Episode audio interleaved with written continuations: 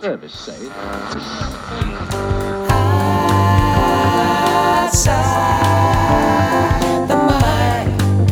Outside the mic.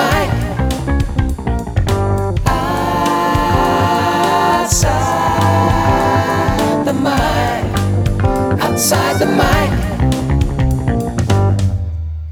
Hello and welcome. It is Outside the Mic. I am Jared Weimer. I'm Martin Meyer. This is a podcast where we banter all matters music. Mostly we do. How'd you like that? You did good. You, I- I- you were just right behind me. that was profesh. Except I had a weird little accent. I don't know why I did that. I was like, and I'm Martin Meyer. This sound kind of like that. And I'm Martin Meyer, and today we're going to talk about Bush's baked beans. Yeah. Yeah, that didn't come to mind at all. But I decided this time I've been kind of just being goofy all the time on the beginning. And who was I? I was, I was, no, not Cat Stevens. I was, uh, You were DJ Mel. I was DJ Mel. Mel. I was, who was the other guy? The guitar player. I was Chet Atkins one day. Remember that? Yeah. You But I- really aspire to be. I did. But I didn't want you to Ah, buzz me. I would never buzz you. I don't even know if I have the app anymore. You don't have the app anymore, and I was going to ask. You know, we have all these little things that become part of a, the show, Yeah. and then they come in and out. I I think just we have weave this- in and out. We, I was just thinking of weave. That's Weave. it. Yeah, not to be mistaken for uh, isn't a weave like a wig yeah, yeah can be. not to be mistaken for a wig I like your new hair weave, by the way. thank you you sound tired, Jared. no i'm just trying to do you were you were very uh, monotone with Yeah. dj mel so i was just trying to I got you. embrace that I know you get and i'm coming off a inspired. little bit of a head cold i think but Okay, i will be okay as long outsiders as I uh, inspire you to something, you inspire me to do something every then I'm happy. day Can I go back just for a second? Um, sure I would like to think of it. That's a good way to think of it is weaving in and out of the show instead of just like these big gaping holes in, in the show, which almost did a snort there again, Oh, too, folks.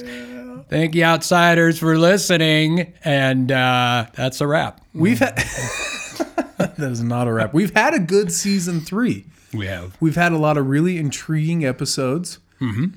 We've had an interview Yeah. with the possibility of more to come. There is. a- We've done some different things this this season. We've got out of our little comfort zone. I think we did. And it's interesting that we're, how are you on the, what's the jury on the morning thing? Because, you know, now instead of getting, you know, smashed with a whole bottle of Scott, no, I'm just kidding. We didn't do that. but we start early in the morning. And I think that's I'm been fine with it. good. I'm Yeah. fine with it. I feel it does two things. We have that early morning kind of deep resonant to our voices, so it makes us sound more broadcasty. And two, my brain is just foggy enough that I have that cool millennial angst in my voice. Wow. Yeah, so it's like I'm a troubled soul, but really I'm just a, a conceited millennial. I swore I wasn't going to laugh too loud or snort on the microphone, but you're making me laugh, Jared. The millen- millennial angst. I'd millennial not, I'd angst. not heard of that, but Live at the Palladium, Millennium Angst, with their hit song. Nobody understands me, and have you you've never heard this song because it's indie. Nobody understands me. I bet there is a song called Nobody Understands Me. Do you think? That would be the ultimate angst. Why Uh, don't you ask Google Girl? I'm going to ask her that, and you can go on with the other thing. The one go thing I, on. I want to just say about morning is I got to tell you, sometimes this coffee, as soon as we turn on the record button, I'm like, oh no, it's starting to surge through my veins. you start to get a little bit of the, in- yeah in the veins. That's exactly. and how then you I put just that. got to go back to ohm resolution. You got to resolve it with a little ohm. Ding, ding, ding, ding. Who remembers the episode? Ohm resolution. Go ahead. Start dialing. Oh, the switchboard's The lighting up. switchboard. Our our what's her name? S- uh, studio assistant Be- Beverly. We have to ask outsiders if they we can't remember who our made up studio assistant was. This is going to be the test. This Yeah. is going to be the test. Outsiders, yeah. we know there's a good handful of you that are dedicated Mm-hmm. that listen each week. The first one, because we're not going to do the work. We're not going to go back and listen. Let's be honest. The first one to comment on our Facebook page, the name of our studio Mm-hmm. assistant that we talked about. Neither of us can remember the name. and she's quite upset. She is in, and we lost her. I think at one point we started a rumor that she died. Yeah. But, but then we just said we didn't know what happened to her. I th- I'm thinking it was Marianne. I don't know. Mary Ann. It seemed like it started with an M. I want to say something. Was it Karen? Marilyn. Marilyn. No, it wasn't Marilyn. Oh, I don't remember. First one to comment, we will send you something really cool. Yeah. Either a cool merch thing that we're working on or a nice handwritten letter from Marty. Or a cake. Well, don't get too crazy. We're gonna do outside the mic. Can you bake? I can't No, bake. I can't. Yeah, okay. What was your song? Nobody wants me. Nobody wants me, and I, Was it I Nobody Wants? Me? have you ever heard of this song? It's indie. You probably haven't. There is a song called Nobody Wants Me. Really? Yeah, one- right here it says song by Norton Buffalo, but then there's also Nobody Wants Me lyrics. Can I can I take a second to look that up I, I don't care. really quick? The trees were a sway into the songs that she was singing, sitting on the back porch of her country home. It's a country song. Uh, then the moon would start to glow and the soft breeze start to blowing, and she would sing the blues, but nobody would ever hear. And she'd sing, Nobody wants me. They left me all alone. My mama's out drinking, my daddy's dead and gone. Oh, I didn't follow your rhythm very good, but that was good job. That's it. Well, you know, it figures. That's kind of funny. Yeah. what? It ends up being Nobody a- wants me. I'm dead and gone. There you have it. My memories haunt me, and my woman's not home. We're gonna have to listen, and we might have to cover this now. But right away, that is the ultimate angst song. It says, "They left me all alone. My mama's out drinking, and my daddy is dead and gone." Oh. Golly. Now that I know how to phrase that, I could have done better. a second Dead time and around. gone. There we go. All right, the ultimate angst. There Okay, you well, go. there's nothing. There's no uh, better opener than something with a little music, but we better get into it. We Mm-hmm. are going to do on this day in music, yeah. Woohoo! and I'm reading nothing but Beatles and Stones. No, please. I'm just kidding. We'll leave them out. They've had their spotlight. We're looking at No. April 26th, 1969. Seems like we always start with 69 as well, but let's go for it. It during does the- seem like that. Yep. And that's the year of Woodstock, so that's kind of cool. Year of the Stock. Yep. During the band's second North American tour, Led Zeppelin, listen, Yeah. played the second of two nights at the Winterland Ballroom in San Francisco, California. It was during this show that A Whole Lot of Love was played live for the first time. Really? Yeah. Got a whole lot of love. Um, That kind of ties in with our, one of our stories today. But Oh, go ahead. good. And Little- Led Zeppelin little seems foresight. to sneak. Not foresight, foreshadowing. No, insight. No, what's the word? That's foresight. Foresight. You were right. Foresight. I know what John, I'm- John Foresight. John Forsythe, Johnny Appleseed. You got it. April 26, 1982. Two. Out on a day's shopping, hmm, Rod Stewart was robbed by a gunman of his $50,000 Porsche on Hollywood Boulevard in Los Angeles, California. Yikes. You thought that was going to be a sweet story. He was out shopping. Obviously, he wasn't in the car at the time. Uh, He wasn't, but they robbed it and its value was $50,000. back in '82. Yeah, you if can't get a new yeah. car for less than $50,000. Oh, poor Rod. Poor Rod just went out and bought a new one. Did you know? Not that this has anything to do with what you just said, but you're used to that by now. What was that? I don't know why it made me think. I think because it was this day in music history, um, January 10th, 19. No, I'm like 2025. No, I'm kidding. Whenever this broadcast, but you know when you did the story about Bob Dylan and his motorcycle accident, I forgot. And in my my quest to uh, my quest for knowledge about Woodstock, which I'm still currently enrolled in, uh, he was living in Woodstock, New York at the time. Rod Stewart was? No, Bob Dylan. Bob Dylan. Okay. Bob Dylan. I was. wasn't sure who That's you were. Okay. fair. You know, I didn't pay attention to you. You don't pay attention to me. That's the Yeah, you grace never of pay outside the mic. Love That you. is. I love you, man. Go ahead. Here we go. Um, I'm going to skip through. Uh, we'll read this one. Maybe I shouldn't. Here we go. I wonder if he ever got his Porsche back. He probably just bought a new one. April 26th, I bet there's a song. 1995, Got to get my Porsche back. Courtney Love reportedly turned down an offer of $1 million from Playboy to pose nude for the magazine. What does that have to do with music? That's what I want to know. Well, Courtney Love. Well, Courtney was. Way you to know, hold true to your your val- your moral values. Yeah, why am I forgetting his name all of a sudden? She was married to, from Nirvana, Kurt Cobain. Thank you. Oh yeah. Well, here let's do a let's do a Nirvana. April 26, 1990, going back five years, Nirvana appeared at the Pyramid Club in New York City. The band's label Sub Pop filmed the show, and the performance of "In Bloom" was later used as a promo clip. What was the name of the club? I'm sorry, I was trying to read it, and then my voice is over here.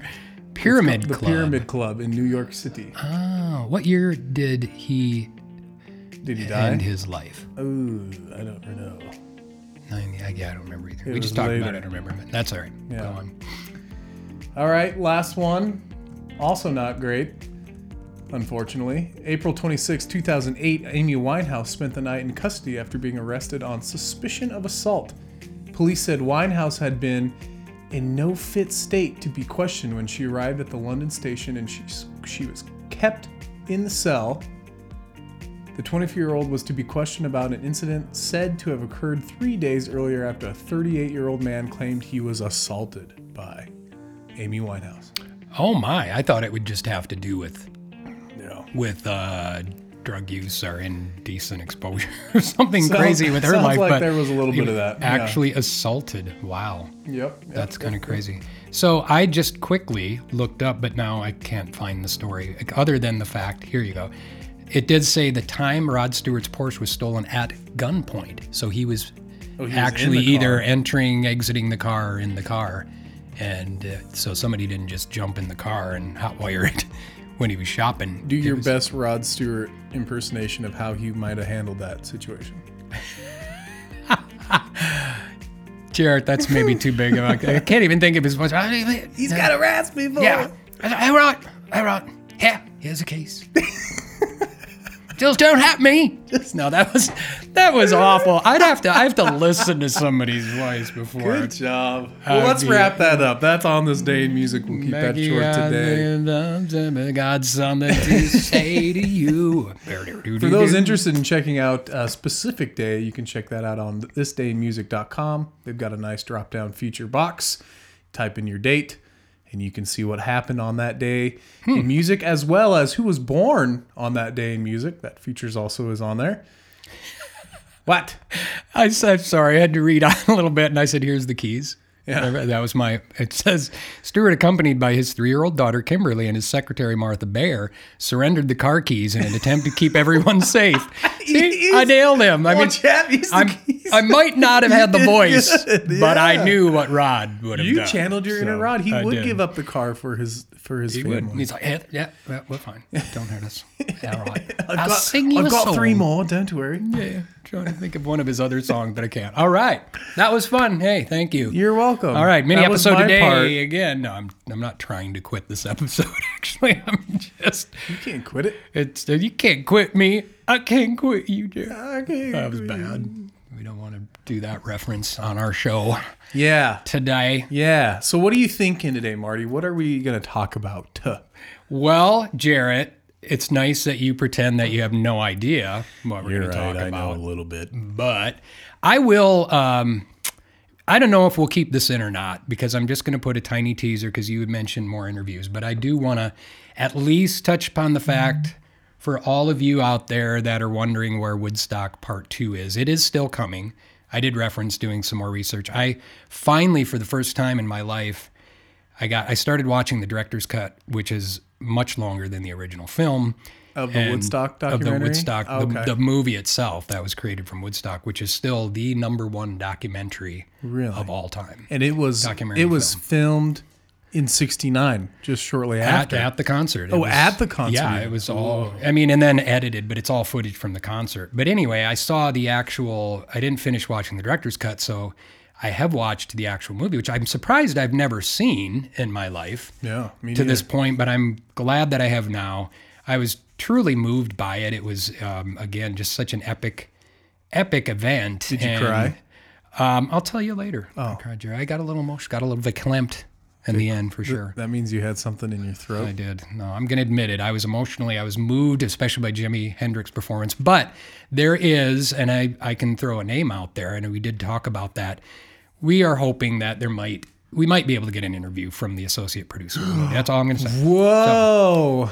And in doing a little more research this week, and then I suddenly realized as you texted me late last night that you weren't Yeah. sleeping well, and I wasn't either. we kind of had a uh, uh, what do you call it when the when things align? A shared experience. No, there's a this is there's a bigger- serendipitous. Yeah, that's a little more cool word for it. Thanks, is that Jared. though? I don't know Yeah. if that's the right word. I think that's the right word, and, and I'm proud of you, Jarrett. we're sound, we're making it sound way more cooler than it was. I couldn't sleep, and I texted Marty at 4 a.m. Hey, cool if we meet at eight tomorrow. Can't sleep. Yeah, and and and I was up. I said, "Same boat. I'm up," and it made me realize that mm, we didn't really have a lot of uh, we didn't have a lot to go into this show with yet. At this point, we hadn't talked all week. We both get our busy schedules. Yeah. So I started checking around. Did a little digging. did a little digging. And one of the things that I saw, and then I mentioned this to you, and it turned out to be, as usually is the case, sometimes it ends up being even more interesting than we initially thought it might have been. Right. I found something that said country music gave birth to what we now know as distortion, the very sound that fills every headbanger's brain to this day. And it says that an engineer named Glenn Snoddy turned a blown transformer into distortion. And the original mistake can be found on country singer Marty Robbins' Don't Worry. That's the song, the name of the track. Wow. And he sold his new invention to Gibson Guitar in 1962, and the Maestro Fuzz Tone, the first ever guitar effects box, was born. Later, this same tone would be used on a song called Satisfaction. I can't get no. I was just gonna say, I know that. Uh, gosh, dang it, Keith Richards used Yeah. that pedal uh, early on in, in their career. That's what I know about that we section go. that you shared. So cool. So, yeah, Jared and I tried something a little bit different. So, what we did is, is as we started uh, spending a little bit time of time trying to dive into this, we realized there's a lot of sort of debate and different theories about the origin and the history of distortion in music. Yeah. And so we're going to kind of bounce our research off each other and see if we can't um, align to have some Serendipitous. sort serendipitously align. Yeah, there's another word though. That's not it. But you're right. "Oh, I like serendipitous. What's wrong with that? No, it's a word that you say a lot. I do. You've said it before, and I'll think of it later. It'll be too late. But yes, this is this is really cool. As a guitar player, this conversation is great because Serendipitous. hi, Google girl. she sounds so optimistic this I morning. kind of missed her. Yeah. Will you tell your buddy Google Boy to cram it? Serendipitous. Okay, thank you. So, we, Could you ask her another question? Because I'm, I'm thinking she wasn't paying attention. Google Girl, what's your favorite holiday? Serendipitous. Okay, well, She's not. She's just not. with she's stuck. I'm sorry. Occurring. I just love hearing her voice. I'm like, I don't have time to look something else up. I kind of missed her. We're her biggest fan. Occurring are discovered by chance in a happy or beneficial way. Okay. There. Sure. You go. So, distortion for me as a guitar player Yeah, that's a good place to start. is is he- I mean for I for, I think for any guitar player, when you think of effects or you think of of modifying your tone, your natural guitar tone, that's kind of the first place people start playing with. I feel like, especially in modern times, now that everything is pretty much accessible through through digital stomp boxes or digital effects, I would say either distortion or reverb would be kind of the first place a young guitar player might explore with with sound Right, as he's trying to dial in his, his Right. sound that he wants to have. or Yeah. try to mimic you know somebody famous who might who has a classic sound i know for me my first experience with distortion young growing up i was really into angus young and getting his tone because i, I enjoyed it's he had a nice heavy i don't want to say heavy metal but like a heavy rock big fat guitar sound Yeah. but yet very much blues influenced uh, uh, his his playing and his style and i really love that i'm a big fan of blues and i think that's why i resonated so much with angus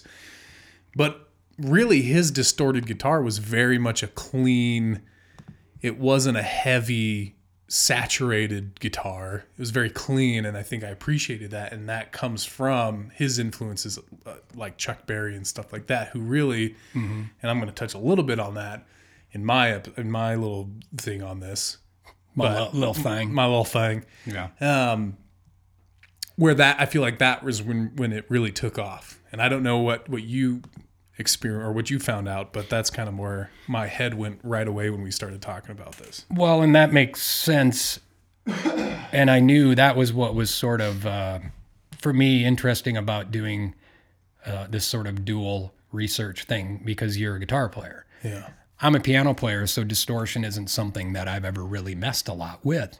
I think I did actually try a pedal once with a piano, and it was kind of fun. Try a phase pedal, a distortion pedal, or something. Well, like a Wurlitzer, oftentimes they will. Oh, yeah. put Yeah, the electric distortion in the yeah, get a Yeah. little bit of a gain situation. Which maybe before we move on, let's talk about what distortion is.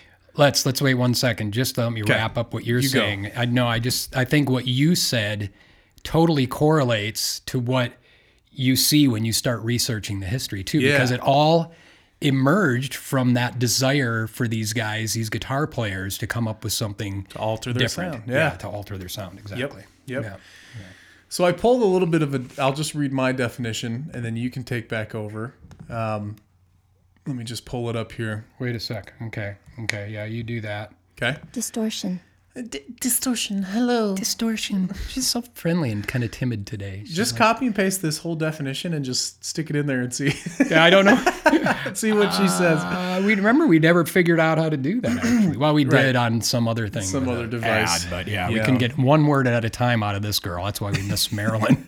I think it was Marilyn. Marilyn, I, I don't swear to God, it was Jared. I'm going to bet Somebody you let five us bucks. know who it was. Okay. so distortion, or a better descriptive word, overdrive. That really describes how they initially would get the effect of having uh, a distorted sound. Um, the sound that many described as like fuzzy or gritty, um, and oftentimes today you'll hear about, oh, how much dirt do you have on your guitar? So it's it's definitely grungy, it's edgy, it's that sound. I say that, but then I always just want you to clean it off because it's um, Just clean the your- guitar, yeah. because there's all the finger sweat on there. yeah, different kind of dirt. Okay. So yeah, that sound has really impacted the world of music. Um, can be found in a lot of different genres, um, and it's been like we talked about, used on many different instruments, like the guitar, the keyboard.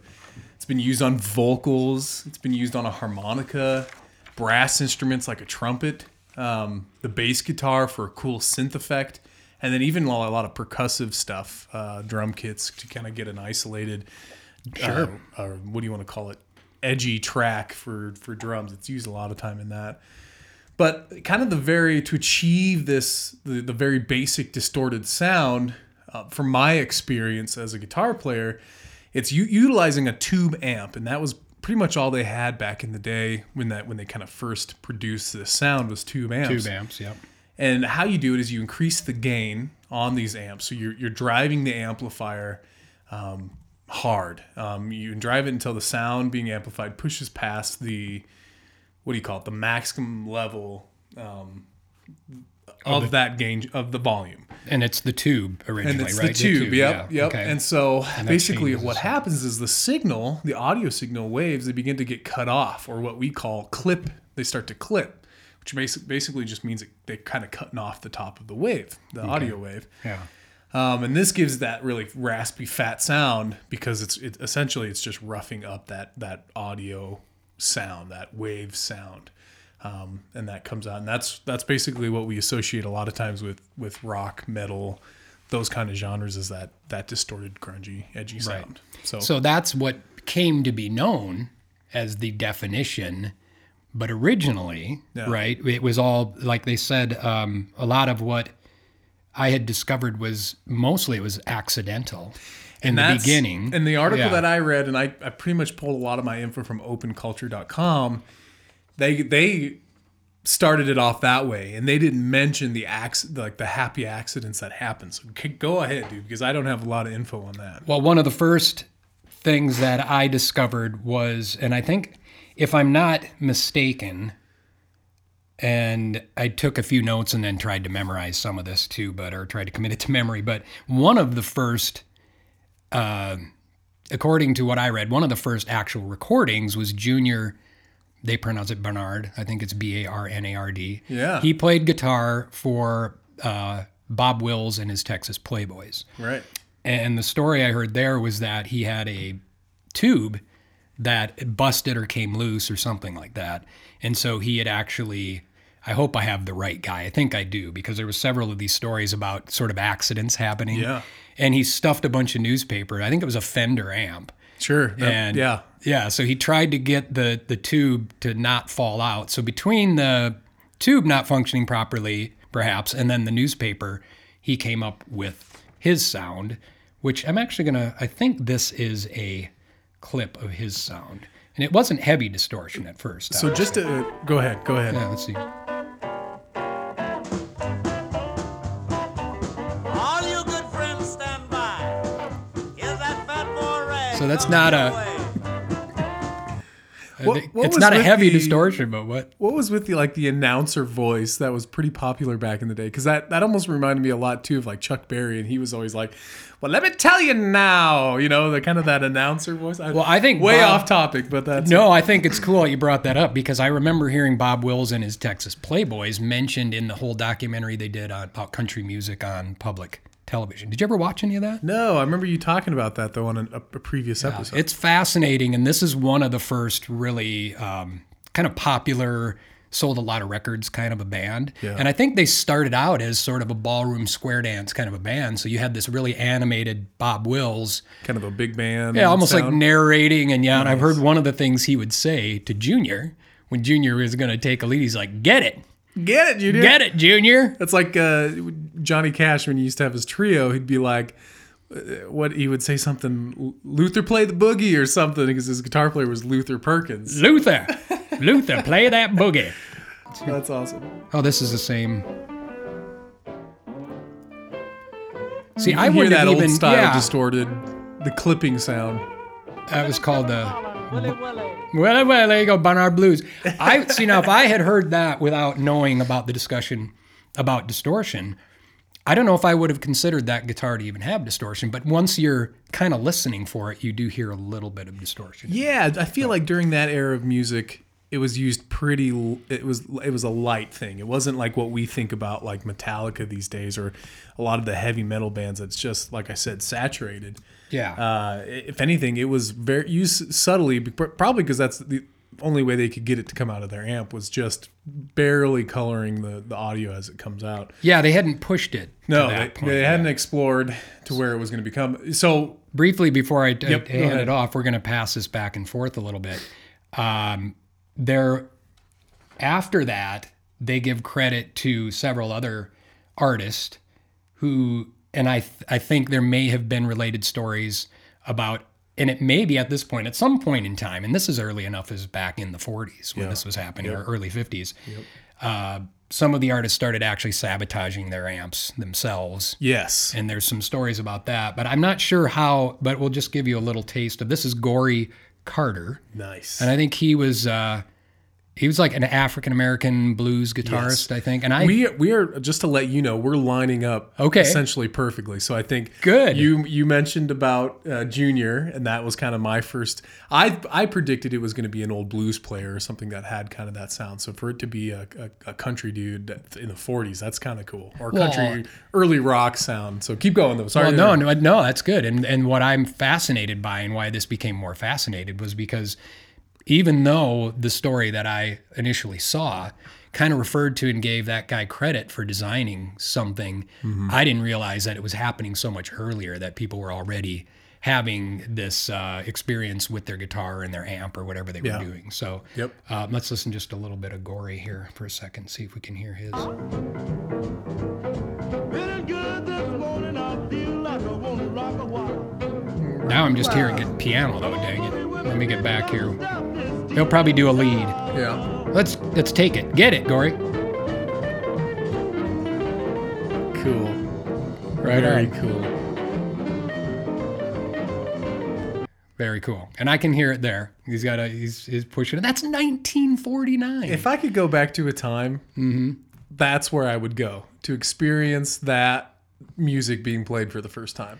Well, and it makes you think because part of what came into this was the whole advent of rock and roll. And I know so many people credit Elvis. Sure.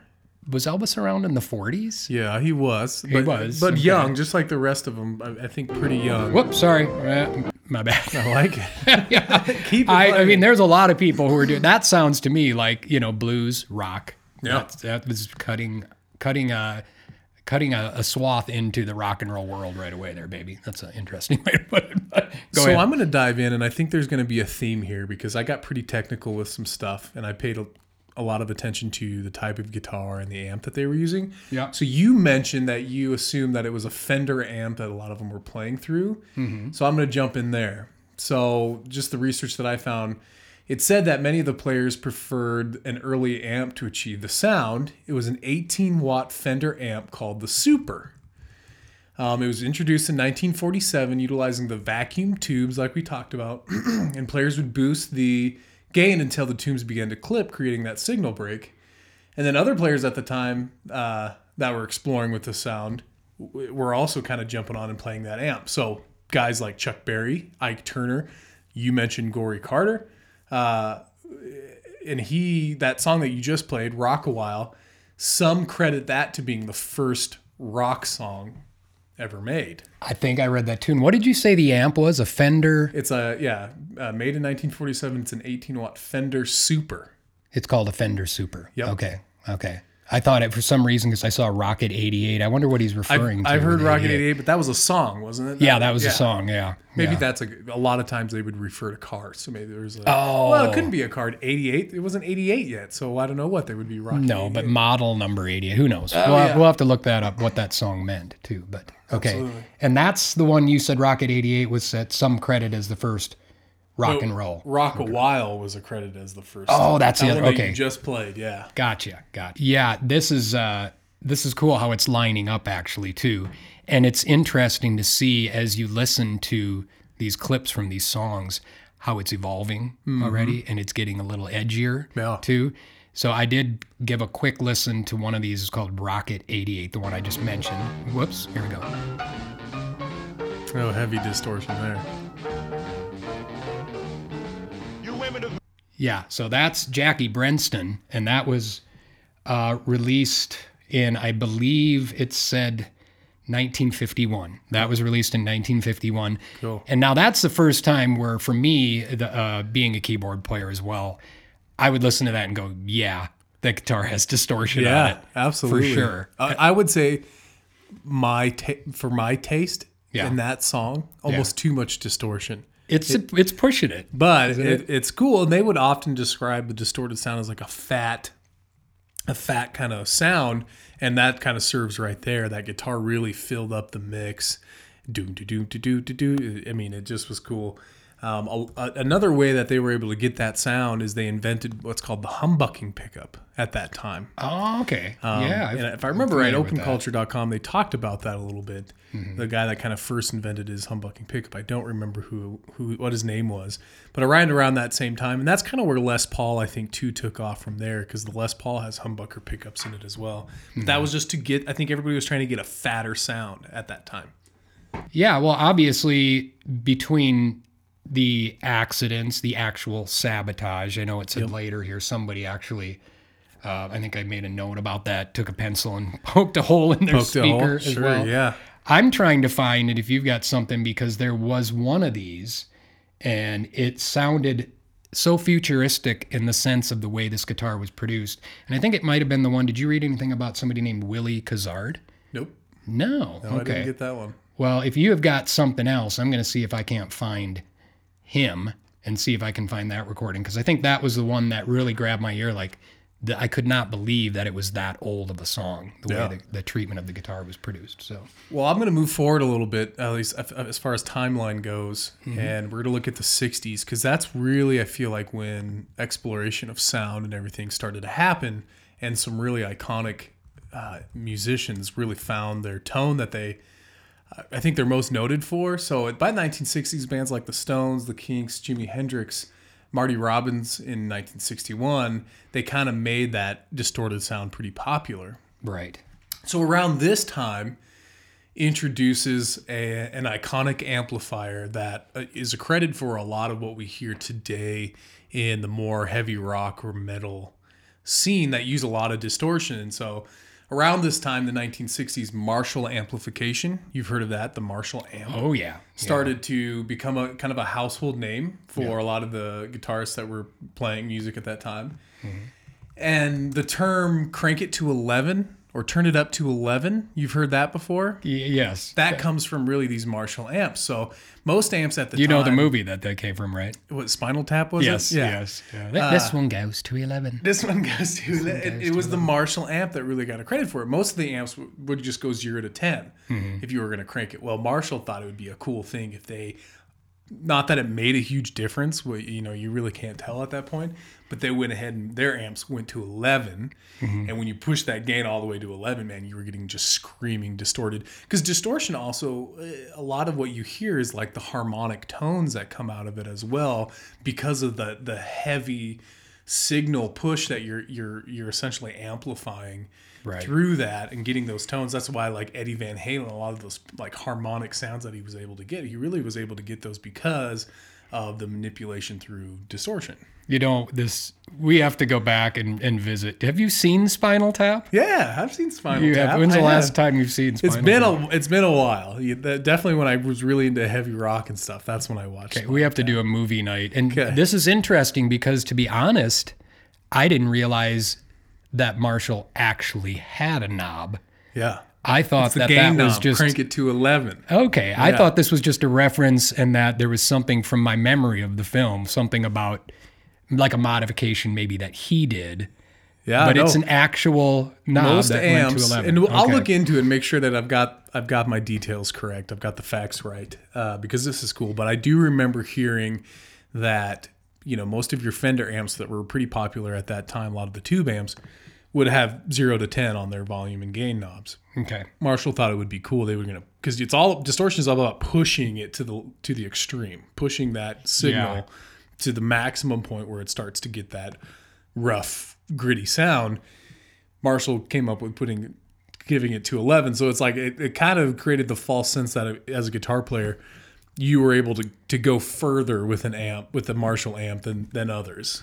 I had this is so cool to hear that. And did they still go to 11? Yeah, there's. I think they still when you if you get like the nice stacks or the combo amps like that, they they will have on the head unit. They'll have the gain to eleven. Uh, you're googling now. What are you finding? What are you seeing on? I'm seeing that it actually yeah shows it going to 11. you know, And then there was a reference.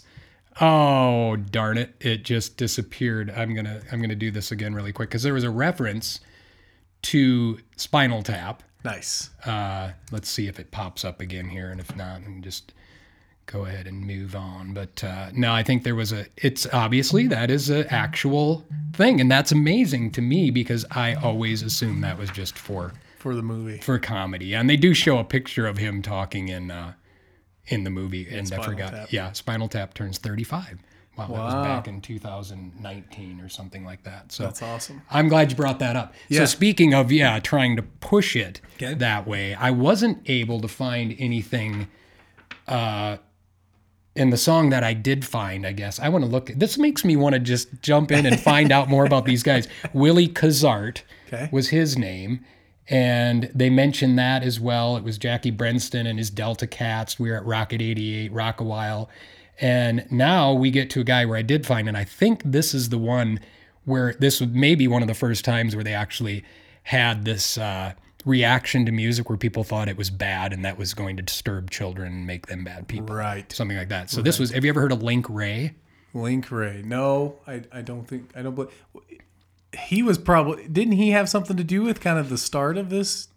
Go ahead, just go ahead because I maybe I've heard this. No, I've never heard of him, and they say he's the one that used a pencil and stabbed his Stabbed it, okay. stabbed his speaker. So that may have been one of the first famous stories about actual intentional sabotage Yeah. to your equipment. Yeah. Uh, I'd never heard of him before, and when I listened to the song, it kind of blew my mind. It was called Rumble. So let's take a listen to a little bit of Rumble, and hopefully it comes in in a good spot here.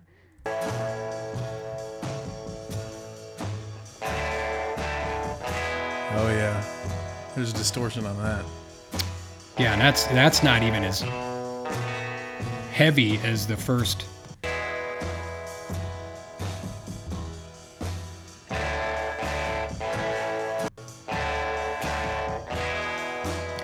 Okay, that that's it's pretty heavy, but that might not even be the one that I heard in this little video that I watched because there was something else, and that might be the Willie Kazart song, and I'll have to. Okay. If I don't find it on this episode, we'll explore it later. See that on. song, he really had more of a shimmering sound with the distortion. It kind of gave the harmonic shimmering. You Yeah. can hear all the different little harmonic tones that are coming out of that distorted sound. And he that and he got that by poking the speaker with a pencil. That's what it says. Yeah. Oh, very Yeah, cool. He did that. You know, Jimi Hendrix was accredited for a lot of the the thing. The, he got a lot of the sounds out of his guitar before they were invented, just by experimenting with taking stuff apart or messing with it or whatever. Even the sound of his guitar when he lights it on fire on that that famous video when he when he kind of kneels and he throws the gas on it. I mean, you can hear kind of the, the crackling and what it does to the the pickups. Like that was just a time of exploring sound and pushing the limit. And that's really I feel like the birth of distortion was just we push something to its end or and and you know, you got this crazy tone. That's that's Well, awesome. And then did you, d- does yours continue on? Because you mentioned Jimmy. Not not focused. uh, Part, really, that's what I've got. Is it, it would continue on, and then basically just all the other uh, bands that would play Marshall amps and stuff. So I'm, I pretty much gave you gave you the farm here at this. point. Uh, uh, That's good though. This is good because we we had a few things that were not s- not sort of opposed. I was I was almost thinking that the way it looked originally, other than speculation about when somebody first did it or what was the first song, Yeah. it does kind of follow a historical timeline Right. that stays fairly accurate. Excuse me, I While, did take while a, you're eating a freaking banana. yeah, I had some coffee. Gotta have something to eat. Oh god. I'm going to have to do that. Well, mine after Willie Kazart and Ray Link, uh, they were still talking about people. Uh, you remember the song "You Really Got Me Going," girl? Girl, you, really, got, me now. But that's not the Van Halen version. The, the No. one that the who originally wrote it? Dave Davies and I think it was the Kinks. The Kinks. Yes. yeah, okay. and I had no idea. Uh, that that song was as old as it, as it is. It's almost as old as me. It, wa- it was 1964. Oh wow. And you were 66, 65. I think you bet I was 66 back then. Yeah, I'm, I'm now 120 something. No, we won't go there, but it's about as close. It's about as old as me. Anyway, he took a razor blade and sliced his uh, speaker in like two places. Oh geez. So that's got to do more than you're not really pushing the signal. If anything, that's just uh, you're getting probably the clipping sound from the damage, the physical damaged, and as the speaker is vibrating, it's probably making that that crackle sound. Well, you would think, but I mean, still, we're still in the early '60s in the in the era of distortion where they're having to create it by sabotaging. I was gonna say, but They're you- instruments, At least with when you're pushing the gain, y- you can always go back to your clean channel. Once you once you ruin that speaker, your only choice is a distorted guitar, like a distorted sound after that. So they're they're going pretty. I mean, they're going to an extreme to get this sound. They are, and I, I think that's um, to me that's what's most fascinating almost about this is just the fact that that they made such an effort Yeah. to try these different things. So I've got one more, and then you get to where what I did discover is comes back to the story that I read is that Glenn Snoddy. Uh, what happened is actually Marty Robbins in 1961 his bassist had a sound of distortion that was due to a faulty connection or circuit in the mixing board. Oh wow! So we'll hear a little bit about that one. So there's a lot that happened before that. So I can't I, I don't think you can give credit to that being the first application of distortion. But what happened after that is the studio engineer who was named um, Glenn Snoddy, he reverse engineered what was going on in the circuitry and he actually developed the first pedal, the first fuzz pedal. yes. So it was called the Maestro Fuzz Tone. And so now you actually had the option, and guitar players could um, could turn it on or off if they wanted to, and they didn't have to destroy their equipment. okay, I anymore to think do it. that's So the pedal that the Rolling that Keith Richards, the Rolling Stones use. I think that's the one. I think it may have been. Yes, it says that it was utilized first on Satisfaction. There you with, go. With Keith That's Richards. the pedal. Yeah, he made that pretty popular with that stuff. He did, and what it, what they said is originally that the sales were kind of lukewarm, and you could imagine that. You know, not everybody's going to jump on this. And it's kind of at that time it was like the devil tone, right? It was like the devil sound. It Oh, sounded yeah. evil and crackly and not yeah, pretty. yeah. It, cute. it- some people probably liked it, some people didn't. Yeah. But we're getting to that point where we're almost to where rock and roll is really starting to emerge. There Mm. was another gentleman named Ivor Arbiter. Arbiter. Ivor Arbiter. He did a similar product which was called Fuzz Face. Have you ever heard of a Fuzz Face? Nope. You should get a Fuzz Face, I Jared. got a little bit of a fuzzy face. Yeah, other than your your uh, shadow there, that's a little more than a five o'clock shadow. But that's when it really started to take off because Jimi Hendrix Yep. had a fuzz face and he used it on per, uh, "Are You Experienced" Okay. and "Purple yeah. Haze," and then you had mentioned Jimmy messing with his sound and Yeah. pushing things. Yep. So I think that's when now we're getting to the point where this is becoming This is a thing. what turned into the whole desire of you know essential hard rock in the 70s and the 80s Uh-huh. was i mean distortion was essential to that And that's So- that was kind of the start of it becoming a digital sound as well. You could digi- digitally replicate a lot of these sounds that these guys were getting by damaging their amps or pushing the tubes too hard or whatever. yeah Well, nowadays it's so easy to get that heavily saturated, distorted sound just by a hundred dollar guitar pedal. isn't that cool that It's now you so don't have to i mean if you want you know you can still go and muck up your amp jared i think you should do that Yeah, you can. Yeah, yeah. But uh, I mean, that's just technology in in its greatest form. It's just making the process easier. Um, and allowing for the creative mind to carry on even further. When it's easier to get these tones, then Yeah. you push that even farther and you push that even farther. I mean, we're seeing that with music today with a lot of the electronic sounds. Mm-hmm. They're able to push frequencies to a point where we've not heard that before. Well, and how how entertaining, funny that as as much as we've talked about music and I've discussed music in my life and been an, been a musician. Yeah. That this is one of those things where I'm just excited to find something like this out that I didn't know before. I mean, I've probably heard bits or pieces of it. Right. But had not realized how something that became, like they said, it's the lifeblood of rock and roll, metal, punk. Right. And without distortion, that really wouldn't have emerged the way it did. And it started as just an accident. And would the rebellious anarchist sounds and political movement through music be as effective if they didn't have the harsh sounds that this distortion sound brought? One wonders. This is the benefit for us as the hosts of this podcast is we know bits and pieces that through our life of, of certain historical events Teeny tiny little bits. Tiny little bits, exactly. But after doing the research, this is cool. I appreciate this so much more and the history of it. It's it's it, I'm envious because we don't live in an era now where we're able to pioneer a lot of sounds. A lot of what you hear has been done Yeah. before Yeah. and a lot of the music and, and combination of chords and, and how you uh, the composition might come out is it, it- we are running out of room in a sense and i could just be jaded in that sense but you know some some younger producer might argue with me that no there's still plenty of exploring and there totally is music is is creative and it's all in how you interpret it It's your millennial angst. that's my millennial angst we come coming back out full right now. circle. Well, I think you make a good point, but I also think that in some ways it's when you get to that point where it seems like everything has been figured out and technology has done this, you do start to hear little stories, and that could be perhaps an idea for a segment down the road is what are people doing? And I know there are, you do hear stories now and then. Uh, I forget who the, it's not Victor Wooten, but I believe his brother who plays with Bela Fleck.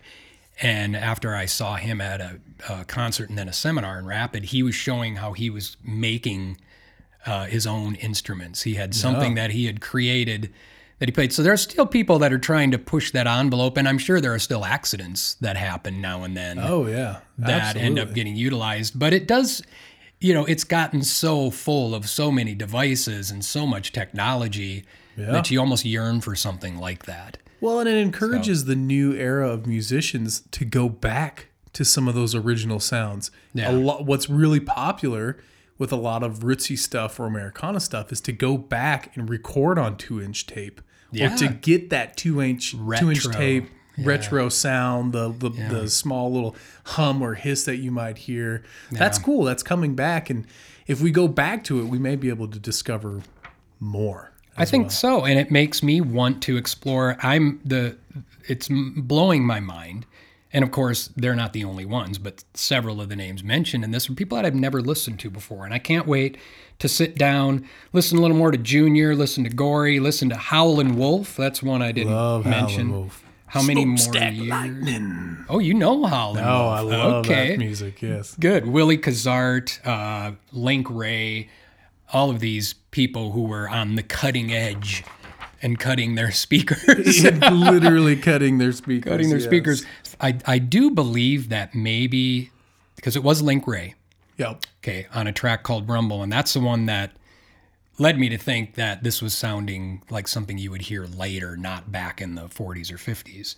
But I'm starting to wonder because the track I found, the original track when I was reviewing it, didn't sound quite as intense. So I'm thinking maybe this got a little remastered Oh, okay. as well. Sure. But but check this out as far as something This and I- is in the 40s or fi- 40s or 50s, that kind of time. I, I believe actually that it was back around the yeah it it 50s? says the 50s. It was like the early 50s. So, Okay, I'm ready. Listen listen to this.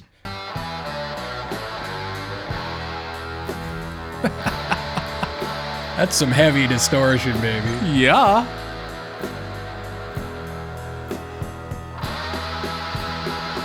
That's like 70s rock, man. Yeah, That's what yeah, that maybe is. not today, but later, or even grunge, or yeah, something very- along those lines. Jeez, that's cool. And I'd said that that was the one. People, I bet people. Yeah, go ahead. I bet we're going the same place. Go ahead. that I bet that was not received. Either it was either people thought it was super cool or they were like, "What's this?" This devil music you playing, son. I think I, yeah, you're exact. That's probably why we never heard of Link Ray. He got he got chased out of town. Uh, it was said that they were worried it was going to cause gang fights. I think. is Oh, the- of is course, the quote yeah. that I read from that. Ah, some of these people were ahead of their time, Ahead of their time. way ahead of their time. So, and now uh, we Dang, can. man, what a good episode. That's a cool topic. I'm stoked. Yeah, I'm glad we stumbled upon it. It's it's something for me. I I'm learning a lot. And That's all folks, I we can say. just I So- mean, we do talk about not every episode beforehand, but this one we did talk about a little bit, but as far as the the content and the details into what we we researched, Mm-hmm. we don't share that. So it's cool it lined up. And how cool that they came like, how this all came about. This is what's cool about history. This is what Mm-hmm. this is what science is made about. Maybe that's the term that I use once in a while when you're referring to that, like in concert with one another. Like, like, well, concert. Hmm. it's interesting because the last episode we did secondhand songs. Yeah. And we were sort of in concert with one another, Right. um, sharing that information. And this one worked that way too. And I, I had a lot of fun. doing that. synchronicity. That's Syn- what I'm talking Oh, about. of That's your course. word. You use synchronicity. Thank you for Yeah. saying that. I can sleep Not tonight. finally. serendipitous synchronicity. That was the police song. Of That course, was the police It's, song, uh, A connecting principle. Carl Young. There you go. And now we're going to listen to Marty Robbins Take and us that out. distorted bass that led to the advent of the fuzz pedal. Thank you guys for listening. Thank you. Outside the mic. Is that a little too loud? Thanks for joining us. Uh, check us out www.outsidethemic.com and all podcast streaming platforms. Thanks, outsiders.